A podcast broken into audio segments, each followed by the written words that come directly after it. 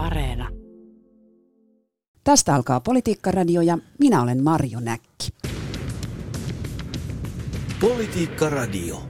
Tervetuloa Politiikkaradion toimittajakirjailija Markus Leikola. Kiitos. Ja perussuomalaisen ja Suomen uutisten päätoimittaja Matias Turkkila, tervetuloa. Kiitos. Markus Leikola, oliko ennen kaikki paremmin? Ennen oli jotkut asiat toisin, jotkut samalla lailla, jotkut paremmin, jotkut huonommin, mutta sekä ihmismuisti on valikoiva, että sitten jotkut pyrkivät tätä valikointia myös lisäämään. Populistisia puolueita äänestävät ihmiset ovat taipuvaisempia nostalgiaan kuin muut, ja kyseisten puolueiden kannattajat ovat muita useammin sitä mieltä, että elämä oli ennen parempaa. Tunnistatko Matias Turkkila perussuomalaisten äänestäjät tästä kuvailusta?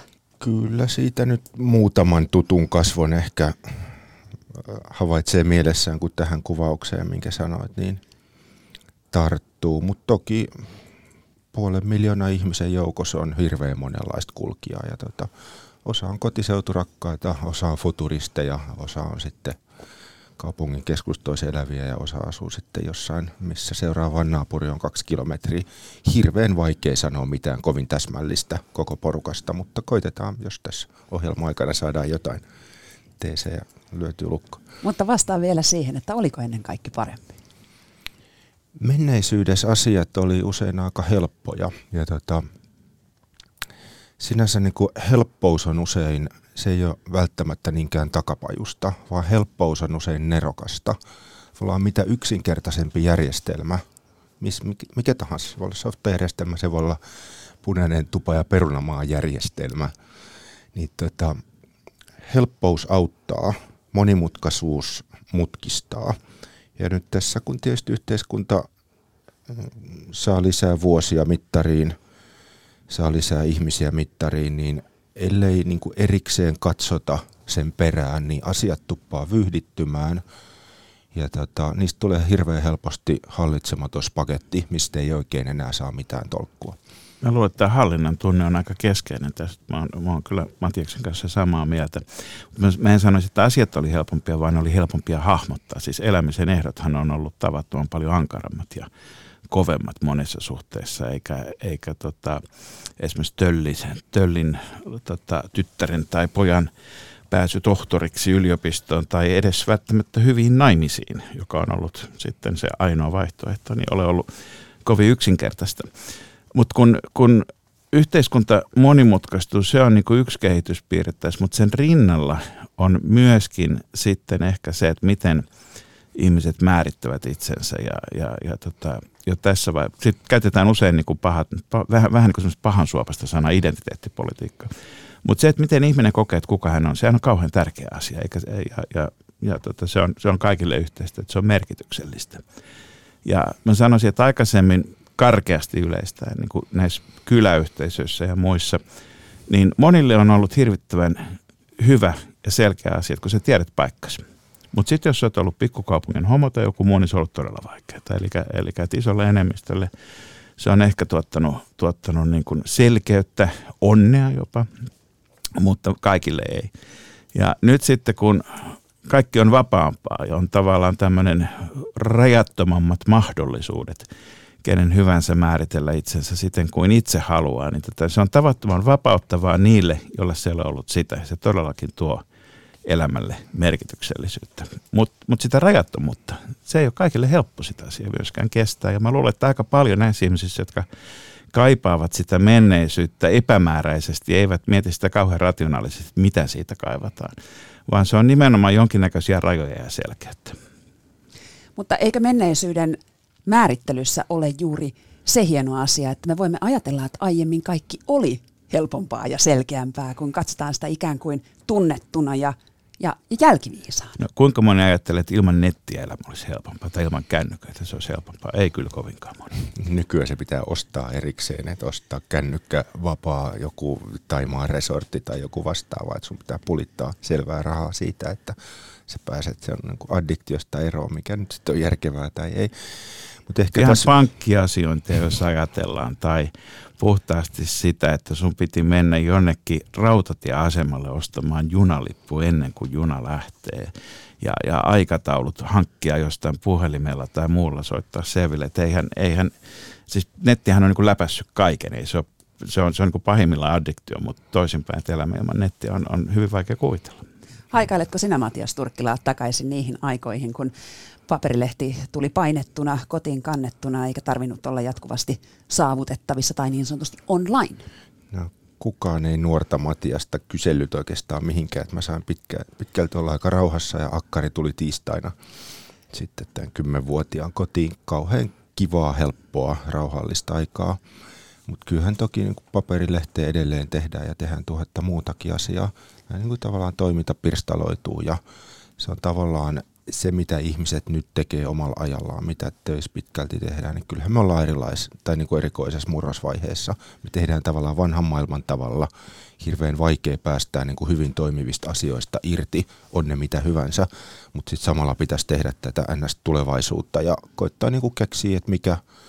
Et mikä nopeuttaa, mikä tehostaa, onko kännykkä aina parempi vaihtoehto kuin se hymyilevä postipankin rouva silloin siinä, joka huolellisesti laski sun killingit siitä typerästä pikku säästöpossusta ja sitten, se, sitten lait, laittoi tilille, sait semmoisen leiman, missä oli vielä sehän postipankin hassu kärryn pyörä. Mä en tiedä minkä takia ne jäi niin hirveän hyvin mieleen sitten pikku ipanalle ja, ja, ja muistoi vielä tällä lailla kolmenkymmenen vuoden päästä, mutta tota... Kyllä se pankki silloin teki jotain oikein, mutta sitten teki muita juttuja ja pieleen meni ja rest is history. Markus Leikola mainitsi tuossa tuon, että voidaan valita näitä identiteettejä ja jos olet edustat tietynlaista ihmistyyppiä tai sosiaalista luokkaa, niin asia on ok, mutta, mutta sitten kun tarvitsee jonkun vähemmistöön kuuluvan ihmisen murtautua irti jostain kaavoista, niin, niin silloin se on hänelle ehkä tuskallisempaa tässä niin kuin populistisessa tai nostalgisessa ajattelussa. Matias Turkkila, ovatko nämä fragmentoituneet identiteetit nyt jonkinlainen uhka? Ne tuntuu vähän olevan niin kuin toisilleen jotenkin semmoisia kobra- ja mungo-tyyppisiä, että ne ei oikein niin kuin viihdy samassa paikassa. Ja mua niin kuin hirveästi hämmästyttää. Tämä sinänsä niin kuin nykyaikahan on hirveän mukava kupla tosi monelle. Varsinkin nämä, mitä Markus mainitsi, nämä kylän ainoa homopoika. Nythän on niin kuin maailmanhistoriallisen kiva hetki hänelle. Että aikaisemmin se on niin kuin syrjitty, kohdeltu huonosti, työnnetty johonkin marginaaliin ja niin kuin naurettu päälle. Tai mä korjaisin, että se, että onko kivaa vai ei, riippuu muista asioista kuin, siis, asioista kuin siitä homoudesta. Ky- kyllä, se on aikaisemmin kyllä. Mennyt kaiken muun edelle hirveän helposti. Mm, mutta nyt tavallaan on niin kuin enemmän tullut. tullut tällainen kupla ja muut sit sitä kunnioittaa nyt ainakin jossain määrin. Mutta se, minkä minua niinku hämmästyttää suuresti tässä ikään kuin nykykeskusteluilmapiirissä, että nyt tavallaan niinku näille ikään kuin vähemmistöidentiteeteille tehdään niin raivokkaasti tilaa, että nyt sitten tämä niinku enemmistöidentiteetti tuppaa olemaan niinku kyseenalainen ja ihmis, ihmisille niinku ihan tavalliset perinteet, käsitys itsestä, sukupuolesta, suomalaisuudesta, omista kulttuuriperinteistä, niin tämä tuntuu olevan jonkinlaisen teloitusryhmän edessä koko ajan, mikä mun, mun mielestä on tosi omituista. Miksei kaikki vaan anna muiden olla sitä, mitä he haluaa olla? Niin, kysymys kuuluu, että kun on populistisille liikkeelle, hän on tyypillistä usein vaatia myöskin valtiolta isompaa roolia. Että miksi esimerkiksi se, että minkä sukupuoliseksi ihminen kokee itsensä, miksi se pitäisi olla valtion asia? Että eihän silloin mitään tekemistä sen vapauden kanssa, mitä muuten usein juuri populismissa perään kuulutetaan. Mun mielestä toinen kysymys on se, että minkä tyyppisiä enemmistöidentiteettejä on. Että esimerkiksi Amerikan presidentinvaaleissa, kun puhutaan, joka liittyy tietysti nostalgia ja populismiin mitä suuremmassa määrin myöskin, tai meilläkin on monet ilmiöt semmoisia, jotka on niin kuin sieltä, ovat vahvasti sukulaisuussuhteessa siihen, mitä siellä tapahtuu, niin, niin kyllähän siellä on jo pitkään ollut siis se, että kaikki kuuluvat erinäköisiin vähemmistöihin, ja mikä vähemmistöjen koalitio sinänsä on yli viisikymmentä prosenttia. Sama koskee suomalaista politiikkaa hallituksen muodostamista. Yksikään puolue ei ole pysyvästi yli kaksikymmentä prosenttia. Meillä joudutaan muodostaa yhä hankalampia, erinäköisempiä koalitioita, mutta tämä sama pätee identiteetteihin. Otetaan nyt vaikka semmoinen identiteetti, joka on, liittyy jotenkin niin kuin turpeen tärkeyteen. Ja, ja, ja tuota, turpeesta elää siis Suomessa, tota, kun lasketaan mukaan perheenjäsenet ja koko klusteri, niin tota, maksimissaan muutaman kymmenen tuhat ihmistä. Mutta yhtäkkiä siitä tulee koko politiikan niin kuin keskiö pieneksi hetkeksi, missä osan sanoa, että myöskin perussuomalaisten taitaa olla strategialla rokottaa keskustaa niillä alueilla, jossa se on toiminut hyvin. Mutta samaan aikaan turve, niin tota, kyse ei olekaan sen objektiivista merkitystä, vaan myös kulttuurisesta. Siis kun meillä on Suo, Kuokka ja Jussi, meillä on sodan jälkeiset astutustilat, jotka, joissa tiloja annettiin korven raivaukseen. Meillä on niin vahvana käsitys siitä, että Suo on jotakin, mikä taltutetaan, kesytetään, raivataan, otetaan viljelyskäyttöön. Et sen niin kuin pyörän kääntäminen toisinpäin on iso kulttuurinen juttu, ja se on ehdottomasti isompi kuin kymmenen tai kaksikymmentätuhatta ihmisen toimeentulo. Niin, tässä on vähän ehkä kuitenkin semmoinen, että nyt et kenen kohdalle tämä ruletti kulloinkin osuu, että kenen elinkeinon kohdalla sanotaan, että se mitä sä oot nyt tehnyt, mihin sä oot niinku oman tulevaisuutesi kiinnittänyt, mihin sä oot sun pankkilainat ottanut ja yritystoiminnan perustanut, joku jossain kaukana Helsingissä sanoo, että nyt tämä ei enää käy, lopeta se. Sä oot saastuttaja, sä oot inhottava, sä vastaat maailman tuhoamisesta, niin kuin nyt on käytännössä niin kuin turvetuottajille tehty. Tämä vastaa kai vähän sitä, että sulle Markus sanottaisiin, että sä et sanaa kirjoittaa.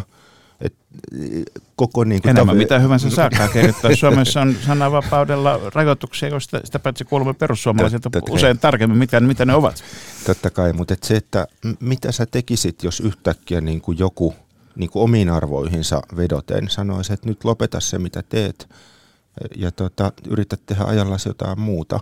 Musta tässä tavallaan tämä, niin kuin, ehkä tämän päivän niin kuin keskusteluaiheen ympärille just kiteytyy niin kuin ihmisten tietynlainen niin kuin yhtä aikana hirveä herkkyys, mutta sitten myös niin kuin ihan täydellinen välinpitämättömyys niin kuin toistensa omasta tilanteesta.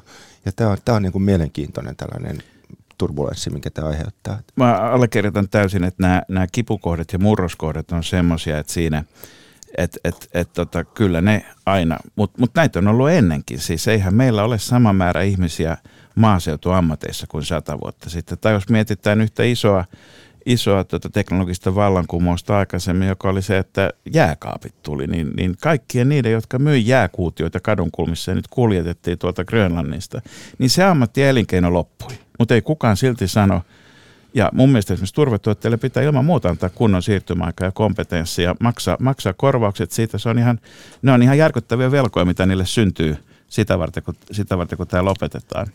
Mutta sitten me ollaan aina siinä, että, että mitkä, mitä, mitkä niin kuin kehityskulut ja tämmöisestä niin kuin nykyaikaisesta teknokratiasta, siis me puhutaan hyvinvointiyhteiskunnasta, mutta nämähän on myöskin suunnittelu, säätely, ohjaus ja teknokratiayhteiskuntia, jossa, jossa tuota, kuitenkin niin kuin demokraattisella prosessilla katsotaan, että miten luodaan keskimäärin kohtuulliset elämisen ehdot mahdollisimman isolle porukalle. Ja, ja kaikki puolueet, jotka on myös eduskunnassa mukana, on tavallaan kuitenkin parlamentaarisessa prosessissa mukana. Niin kuin hyvin tiedetään, muitakin vaihtoehtoja kuin parlamentaarinen prosessi on.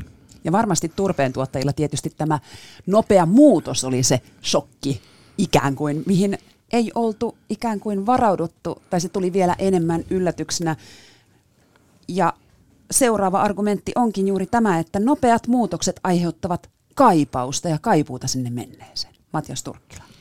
Joo, jos mä ehkä vielä tuohon edelliseen aiheeseen täydennän sen verran, että tämän niin kuin muutoshan on valtavan nopeata, että mitä nyt tapahtuu. Ja yhä nopeampaa. Ja, ja koko ajan kiihtyy vaan, että tuota, kuluva vuos, vuosisata suunnilleen vastaa kaksikymmentätuhatta vuotta kehityksessä.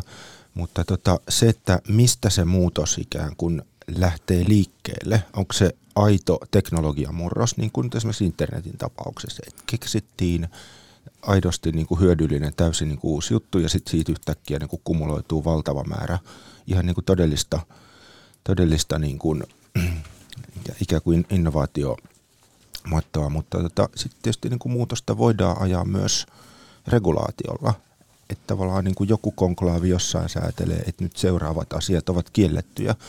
Kyllähän tämäkin muutosta edistää, mutta se, se vaatisi kyllä niin kuin suurta taitoa ja ikään kuin ymmärrystä siitä, että miten maailma toimii, ja valitettavasti mun mielestä nyt tätä niin kuin kompetenssia ei, tai niin kuin empatiaa sille regulaation vastaanottajalle ei aina niin tunnu löytyvän, ja se on, se on vähän kurja juttu, mutta anteeksi, nyt mä vastasin ihan eri kysymykseen.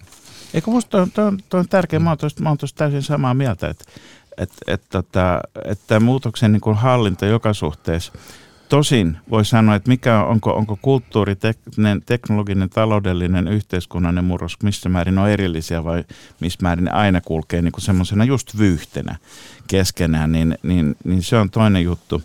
Mutta kyllähän monet näistä regulaatiomuutoksista on sitten kuitenkin reaktiivisia pohjimmilta. Jos mä ajattelen esimerkiksi sitä, että paskaa ei saa laskea vesistöihin paperitehtaista ja sellutehtaista samalla lailla enää kuin mun nuoruudessa, jolloin tietyt paikkakunnat haisi, kun niistä kulki kilometrien päässä ohi, niin en mä usko, että silloin ennen oli paremmin myöskään noilla ihmis- paikkakunnilla edelleen asuvien ihmisten mielestä. Sitten on toinen juttu, että iso osa niistä ihmisistä ei ole enää töissä niissä, kun teollisuus on siirtynyt muualle, kun teollisuus myöskin oman luonteensa mukaisesti on tehostunut. Paperikoneet pyörivät nopeammin, niitä tarvitaan vähemmän. Ne sijaitsevat lähempänä sitä, missä ovat paperin kuluttajat, jotka eivät ole Suomessa. Että tämäkin on niinku semmoisia, jos se regulaatio on vain yksi piirre ja joihin sisältyy kaikki niinku sekä positiivisia että negatiivisia vaikutuksia. Se on hirveän vaikeuttaa vaan rusinoita pullasta. Niin, tässä on tietysti niinku tilanteen hahmottamista vaikeuttaa olennaisesti se, että poliittiseen järjestelmään ei oikein voi luottaa. Että sen kyky tuottaa puhetta, hyvin kaunista ja niinku mukavan kuulosta puhetta, se on hyvin suuri se kyky siihen. Mutta ikävä kyllä niin puolueet puhuu omaksi edukseen.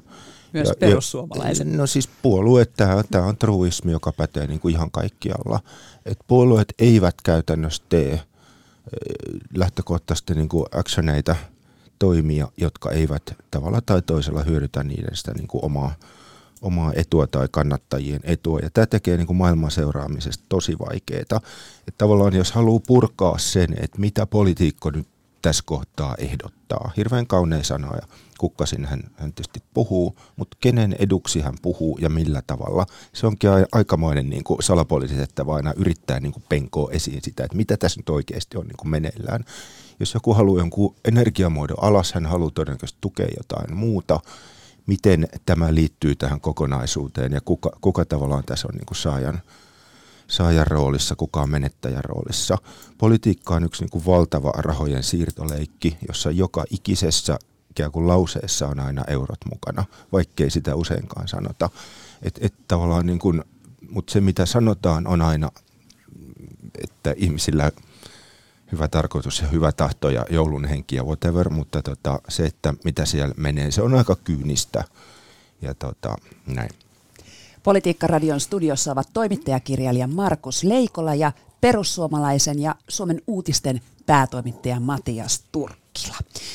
Käännetäänpä katseemme viikonlopun urheilutapahtumiin. Leijonat pelasivat sunnuntaina Venäjä vastaan Jyrö Hokitsurin ottelussa Moskovassa ja isäntäjoukkue pääsi yllättämään, kun sen edustajat luistelivat jäälle Neuvostoliiton henkeä huokuneissa C C C P-paidoissa. Markus Leikola, sinä tunnet Venäjää.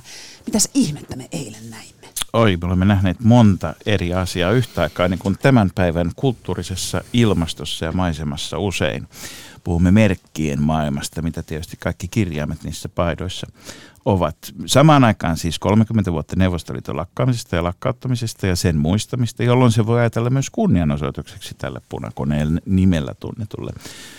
Sitten täytyy muistaa, että meillä on myöskin tuli sitten, mitä, mikä ei käynyt siis Venäjän joukkueen paidoista ilmi, mutta meillähän tuli myös viisikymmentä vuotta täyteen siitä, kun Suomi voitti Neuvostoliiton. Niin Niin, niin tota, jota me voimme itse muistella, että kas vain, siinä on se joukkue, jonka me voitimme viimeksi. Niin ja y- myös eilen muuten. Y- ja myös, myös, erittäin oudolla maalilla, myös mutta eilen. Kuitenkin. Ja, ja puhumattakaan niin kuin lukuisista muista jutuista. Itse ajattelen kuitenkin, että kun, kun me olemme itsenäisen Suomen historian aikana, niin kaksi varsin veristä sotaa käyneet tota, Neuvostoliiton kanssa. Ja sitten meillä on yksi aivan uniikki tämmöinen pieni tangerauskohta Neuvostoliiton historiassa. Porkkalan palautus on ainoita kertoja, kun Neuvostoliitto on vetäytynyt alueelta, joka, joka, jonka se on sotimisella, sotimisen ansiosta itselleen saanut. Että tässä on ollut niin kuin kummankin suuntaista liikettä, niin on kyllä todella hieno juttu, että nämä kohtaamiset on nykyään jääkiekkokaukalossa pelkästään. Matias Turkkila, kun seuraat, mitä Venäjä tällä hetkellä puuhaa ja sitten on Unkarin itsevaltainen pääministeri Viktor Orbán ja, ja Puolan ongelmat demokratian ja yksilön vapauksien areenalla, niin eikö sinua hirvitä edustaa suomalaista vastinparia tällaiselle populismille? vaarallisille toimille? Suurella mielenkiinnolla seuraan. Itse asiassa niin suurella, että mulla ei oikein urheilulle tunnu jäävän aikaa, mutta ihan jännää, että miten sie- sielläkin niin kuin, siellä tunteiden suurella kentällä sitten välillä vilahtaa niin kuin symboliikkaa, joka, joka sitten tarkoitettu koskettamaan tiettyjä niin kuin herkkiä kohtia ihmisessä. Ehkä tuossa hirveän useinhan niin kuin Unkarin, Puolan syntejä koitetaan sitten meille lykkiä, mutta kyllähän niin kuin kunkin maan tilanne on kovin erilainen. Suomesta käsin voi olla aika vaikea ymmärtää sitä, sitä tota, esimerkiksi Puolan tilannetta. Mites joku hienosti sen sanoi, taitaa olla Wikipediassakin tämä, että Puola, Puola niin kuin itse kokee itsensä jonkinlaiseksi kristushahmoksi, minkä rinnalla on kaksi ryöväriä, Venäjä ja Saksa, ja sitä aina välillä jompikumpi sieltä tulee ja rynnistää ja tekee hirveätä tuhoa sille maalle. Että tavallaan niin kuin vallotetun ja niin kuin kurmotetun maan todellisuus on kovin erilainen kuin tämä meidän Suomen. Ja tota, ehkä tuossa, mitä nyt Suomenkin mediatodellisuuteen sinänsä välillä toivoisi, että pohdintaa puolalaisten näkökulmasta, että miten he kokee tämän ikään kuin, että he on häätäneet yhden määräilijän, nyt toinen sitten pyrkii sinne tilalle. Ja tota, ehkä jotenkin tämä, että miksi Puola saa aina selkäänsä Suomen mediassa, on, on, Unkari ihan sama juttu, Venäjä tietysti kanssa, mutta tota, todellisuus ei ole ihan helppo. Ja tota, ehkä tällainen, kun, kun riittävän monta kertaa joku niistetään ja niin kun lyödään katuun, niin tota, siinä tulee tietynlaista, niin kun, tulee sitten traumaa trauman perään, oman arvon tunne luhistuu ja sitten sitä yritetään tavalla tai toisella niin kun, sitten saada takaisin. Tämä, niin kun nämä ilmiöt pätee yksilöihin, ne pätee kokonaisiin valtioihin tai jopa maan osiin. Ja niin kun puolalaisten omat traumat, unkarilaisten omat traumat, venäläisten omat traumat, suomalaisten omat traumat, jopa E U:n niin kuin suuri trauma, joka kumpuaa pitkälti Saksan niin kuin suuresta häpeästä omaan niin kuin lähimenneisyyttään kohtaan. Kaikki nämä muodostaa sen kummallisen niin kuin, ikään kuin tunteiden ristiaalko, jossa sitten jälleen kerran se, se niin kuin kunkin maan oma mindsetti on tietynlainen, se niin kuin henkinen tila. Ja ikävä kyllä niin kuin musta tässä muut maat aika härskisti usein käyttää sitten näitä muiden maiden jännitteitä hyväkseen. Nyt esimerkiksi niin kuin Saksa, jos mä nyt pikkusen niin kuin kerran tässä aiheessa, niin esimerkiksi nythän Venäjä aika taitavastikin jopa käyttää niin kuin Euroopan kipukohtia omaksi hyväkseen. Ja tota, nyt joku esimerkiksi kaasujätti Gazprom muun muassa. Ju, juuri tämä. Mutta niinku, ke, kenelle niinku Saksa on velkaa? Mä sitä eilen tuossa mietiskelin, kun mä luin tätä kirjaa, mikä tässä meillä on päivän aiheena, tämä nostalgiakirja. Että onko Saksa niinku tavallaan häpeävelassa Venäjälle? Ei mun mielestä, mutta että voisihan joku niinkin kommunikoida, että hyökkäsitte, tapoitte miljoona venäläistä. Pitäisikö tämän nyt sitten enää tänä päivänä vaikuttaa johonkin kaasuputken kohtaloon? No ei mun mielestä, mutta... Vaikuttaa mitä suurimmassa määrin. Tämähän on myös se story, johon Venäjä rakentaa koko identiteettinsä tällä hetkellä. Se on jatkuvasti uhan alla ja väärin ymmärretty ja, ja uhri. Johon liittyy se, että toinen maailmansota alkoi Venäjällä vuonna tuhatyhdeksänsataaneljäkymmentäyksi ja esimerkiksi ne yhteiset voitonparaatit syyskuun lopussa Puolassa, missä natsi-Saksa ja, ja tota, puna-armeija marssivat samoissa paraateissa, niin niitä viisitoista sekuntia löytyy YouTubesta, mutta ei Venäjän televisiosta.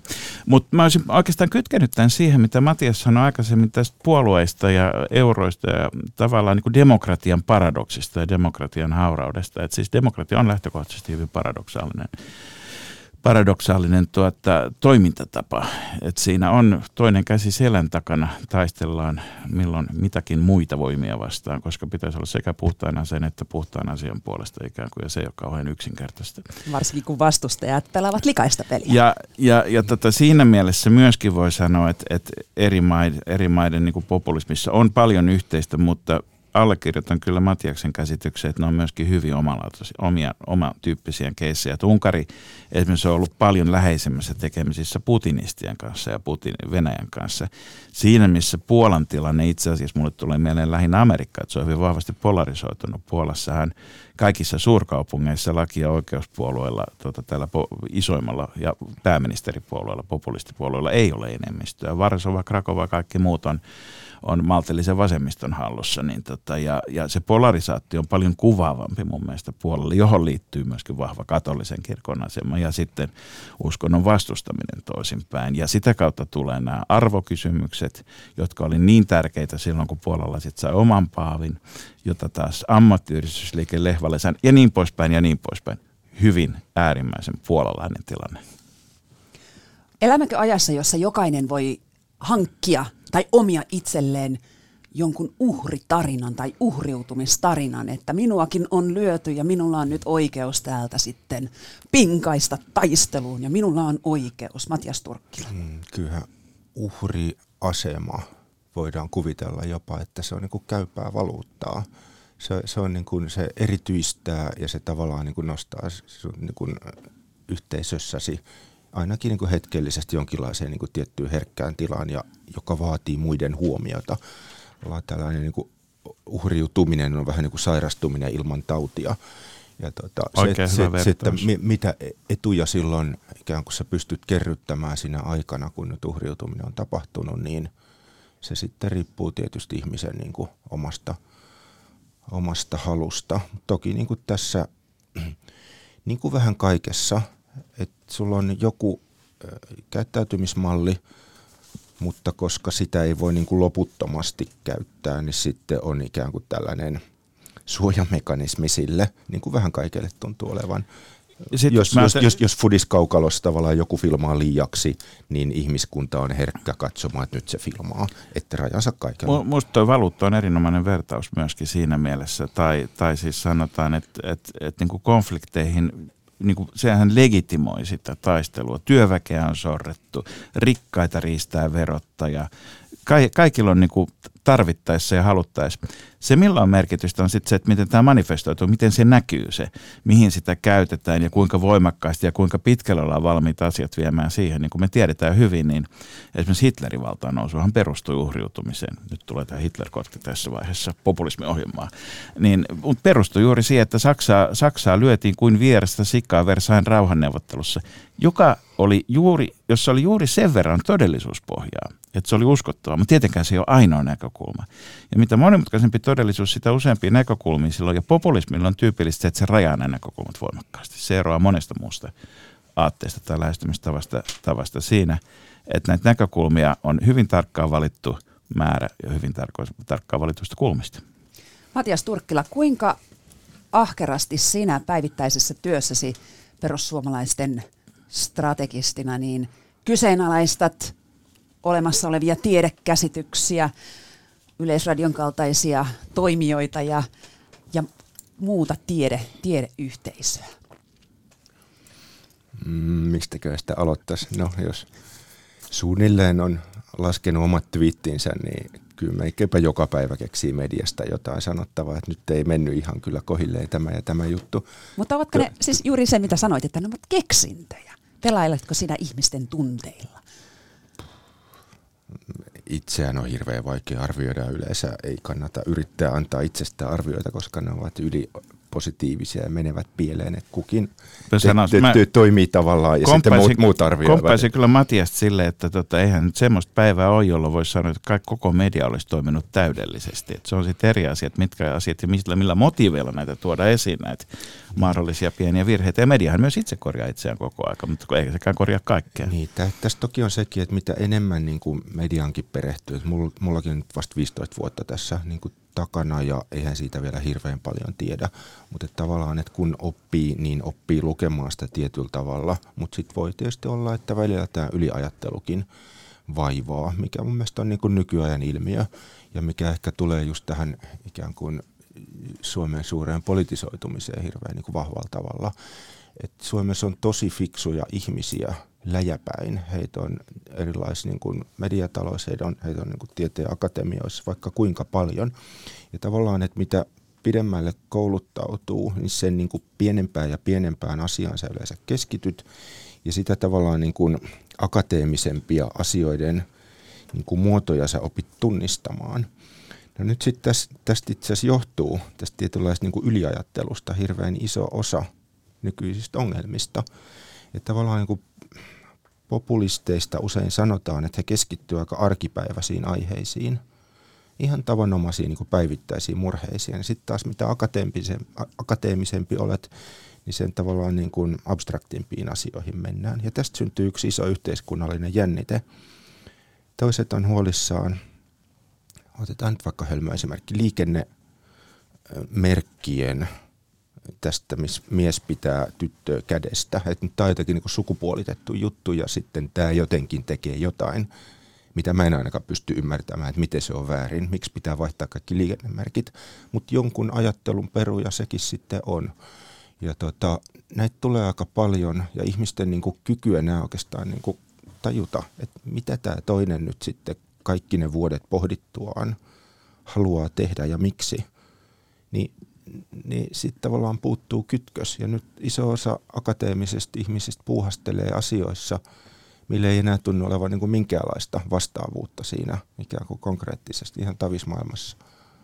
Onko tällä, tämä akatemia nykyään ohutta yläpilveä, Markus Leikola? Mä en tiedä, jos lasketaan kaikki perussuomalaisten johdossa toimivat tai toimineet maisterit ja tohtorit akateemisiksi myös, niin, niin tota, voidaanko yleistää? Mutta, mutta noin yleisemmin mä sanoisin, että kyllähän politiikka on tyypillisesti myöskin sitä, että, että tuota kuvaa siitä, mikä on suurta ja mikä on pientä, mikä on relevanttia ja mitkä on taas loistavia esimerkkejä jostakin, niin sitä käytetään ihan tarkoituksenmukaisesti. Ja, ja, ja tota, melkein voi sanoa, että tämän päivän maailmasta löytyy aina esimerkkejä, joihin on helppo tarttua sitten omiin tarkoitusperiin. Tällä toiminnalla on ihan oma nimensäkin. Sitä on noin sadan vuoden ajan kutsuttu nimellä propaganda. Matias Turkkila, mikä on perussuomalaisten vastuu Kankaanpään terroriepäilyissä? Ei minkäänlainen. Helsingin, tämä uusin mediakritiikkisi koskee Helsingin Sanomien viikonlopun juttua otsikolla "Jumalalla ei ole sattumia, terroriepäilyjen takia otsikoihin noussut Kankaanpää on Suomen perussuomalaisin kaupunki, jonka paikallispolitiikan keskiössä on kaksi politiikkaan siirtymättä pappia." Joo, mua jurppi jonkun verran, kun mä luin aamulla tuosta Hesarin, Hesarin tota nostosta. He kytki journalismin tai sanotaanko niin kuin sanakikkailun keinoin puolueen ja sitten tämän Kankaanpään kuulapäiden kerhon yhteen. Ja mun mielestä se ei ollut oikein. Kirjoitin siitä aika purevan twiitin. Se taisi olla Suomen neljänneksi luetuin. En tiedä kuinka monta twiittiä sinne mätetään per päivä, mutta aika monta. Et kyllä se niin kuin johonkin hermoon toki osu. Sinne sitten tietysti normaalilla tavalla ilmestyy hirveä määrä ihmisiä, jotka on samaa mieltä mun kanssa ja sitten ihmisiä, jotka on täsmälleen päinvastaista mieltä. Ja nämä kaksi ryhmää eivät hirveän hyvin sitten niin löydä, löydä tota yhteistä maastoa, eikä nyt välttämättä Twitterin kaltaisessa välineessä ole tarpeenkaan, mutta tota, tuommoinen kuitenkin.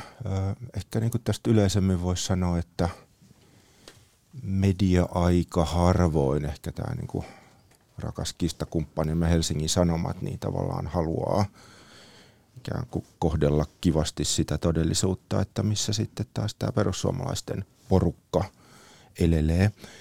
Et H S on enemmän tavallaan niin kuin globalisaation kannattaja, E U:n kannattaja, kun sitten taas perussuomalaiset menee juuri päinvastaiseen suuntaan. Kansallisvaltio, päätösvalta omissa käsissä, eduskunnan vahva asema ja niin päin pois. Ja tässä tavallaan niin kuin suuressa kulttuuri, kulttuurisodista puhutaan. Voisi tietysti rauhanomaisempaakin ilmaisua käyttää, mutta Helsingin Sanomat on tietynlainen niin kuin progressiivisuuden, edistyksellisyyden, joka nyt on muuttunut vähän jo kirosanaksi, niin tavallaan kiivain viestinviejä. Se tuo ensimmäisenä nämä jenkkiyliopistojen ja ajatuspajojen erilaiset kun progressiiviset ajatukset, ja tyypillisesti nämä on semmoisia, jotka sitten konservatiivin sieluun sattuu ja tärähtää, että mitä ihmettä te nyt taas siellä teette. Mutta tässä on jatkuva jännite, joka sitten tuottaa loputtoman määrän kiukkuisia twiittejä ja porinaa nettiin enemmän kuin lakisalli. Ja huomiota tietysti. No se on vääjäämätöntä, mutta tota, ehkä tämä niin kuin todellisuuden luonnehan on se, että on olemassa niin kuin innokkaita muuttajia ja sitten on toppuuttelijoita, jotka sanoo, että tosi kiva, että keksitte tällaisen jutun, mutta ei nyt ihan koko yhteiskuntaa viitti muuttaa sen takia, että joku teistä sai tosi hyvän idean siitä, että vaikka sukupuolet on täysin niin kuin itsemäärittelyn vallassa tai ihan mitä vaan. Markus Leikola, näetkö sinä ongelman, että Helsingin Sanomat yhdistää puolueen ja terroriepäilyt? Näin siinä tavassa, millä se tapahtui, koska tätä... tätä jos nyt ihan lyhyesti sanoo, niin, niin kysymys on myöskin siitä, että se, että on korrelaatiota, eli että jotkut asiat esiintyy yhtä aikaa, ei vielä kerro kausaalisuhteesta. Tästä on, löytyy vaikka kuinka paljon esimerkkejä. Niin eli syy-seuraussuhteesta. Ja, ja, ja tota, media, tila, ma, maailmassa, jossa siis tavallaan media ei ole enää portinvartija ja media ei pelkästään annostele ylhäältä alas, vaan palautetta tulee ja luntakin tulee tupaan, niin täytyy olla aika tarkkana ja varovainen siinä, minkä tyyppisistä asioista tässä todella monimutkaisessa maailmassa, jossa tavallaan kaikki vaikuttaa kaikkeen ja kaikki on kietoutunut kaikkeen, niin annetaan sitten kuinkakin selkeitä syy-seuraussuhteita. Mä olisin ehkä varovaisempi kuin Matias tota, siinä, että onko näillä asioilla mitään tekemistä toistensa kanssa, mutta ei ainakaan mitään myöskään selkeitä semmoista samaa mieltä siitä, että perussuomalaiset ei ole vastuussa siitä, mitä siellä tapahtuu.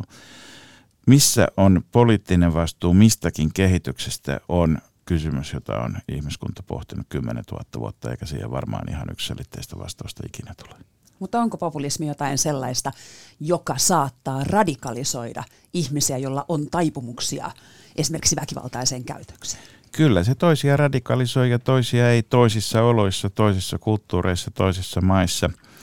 Voidaan sanoa, että onko se esimerkiksi islamismi, islamismi monessa mielessä populistista? Kyllä, kyllä, kyllä voi sanoa myöskin, että sekin on, niin, tai, tai jihadismi. Niin, niin, mutta sitten taas kaikki radikalisoituminen ei johda tekoihin tai tekojen valmisteluun. Sitä varten meillä on oikeuslaitos ja sitä varten meillä on lainsäädäntölaitos, että se määrittelee, että missä nämä rajat kulkee. Mutta ihmisten pään sisällä kulkeviin asioihin oikeuslaitos ei voi puuttua.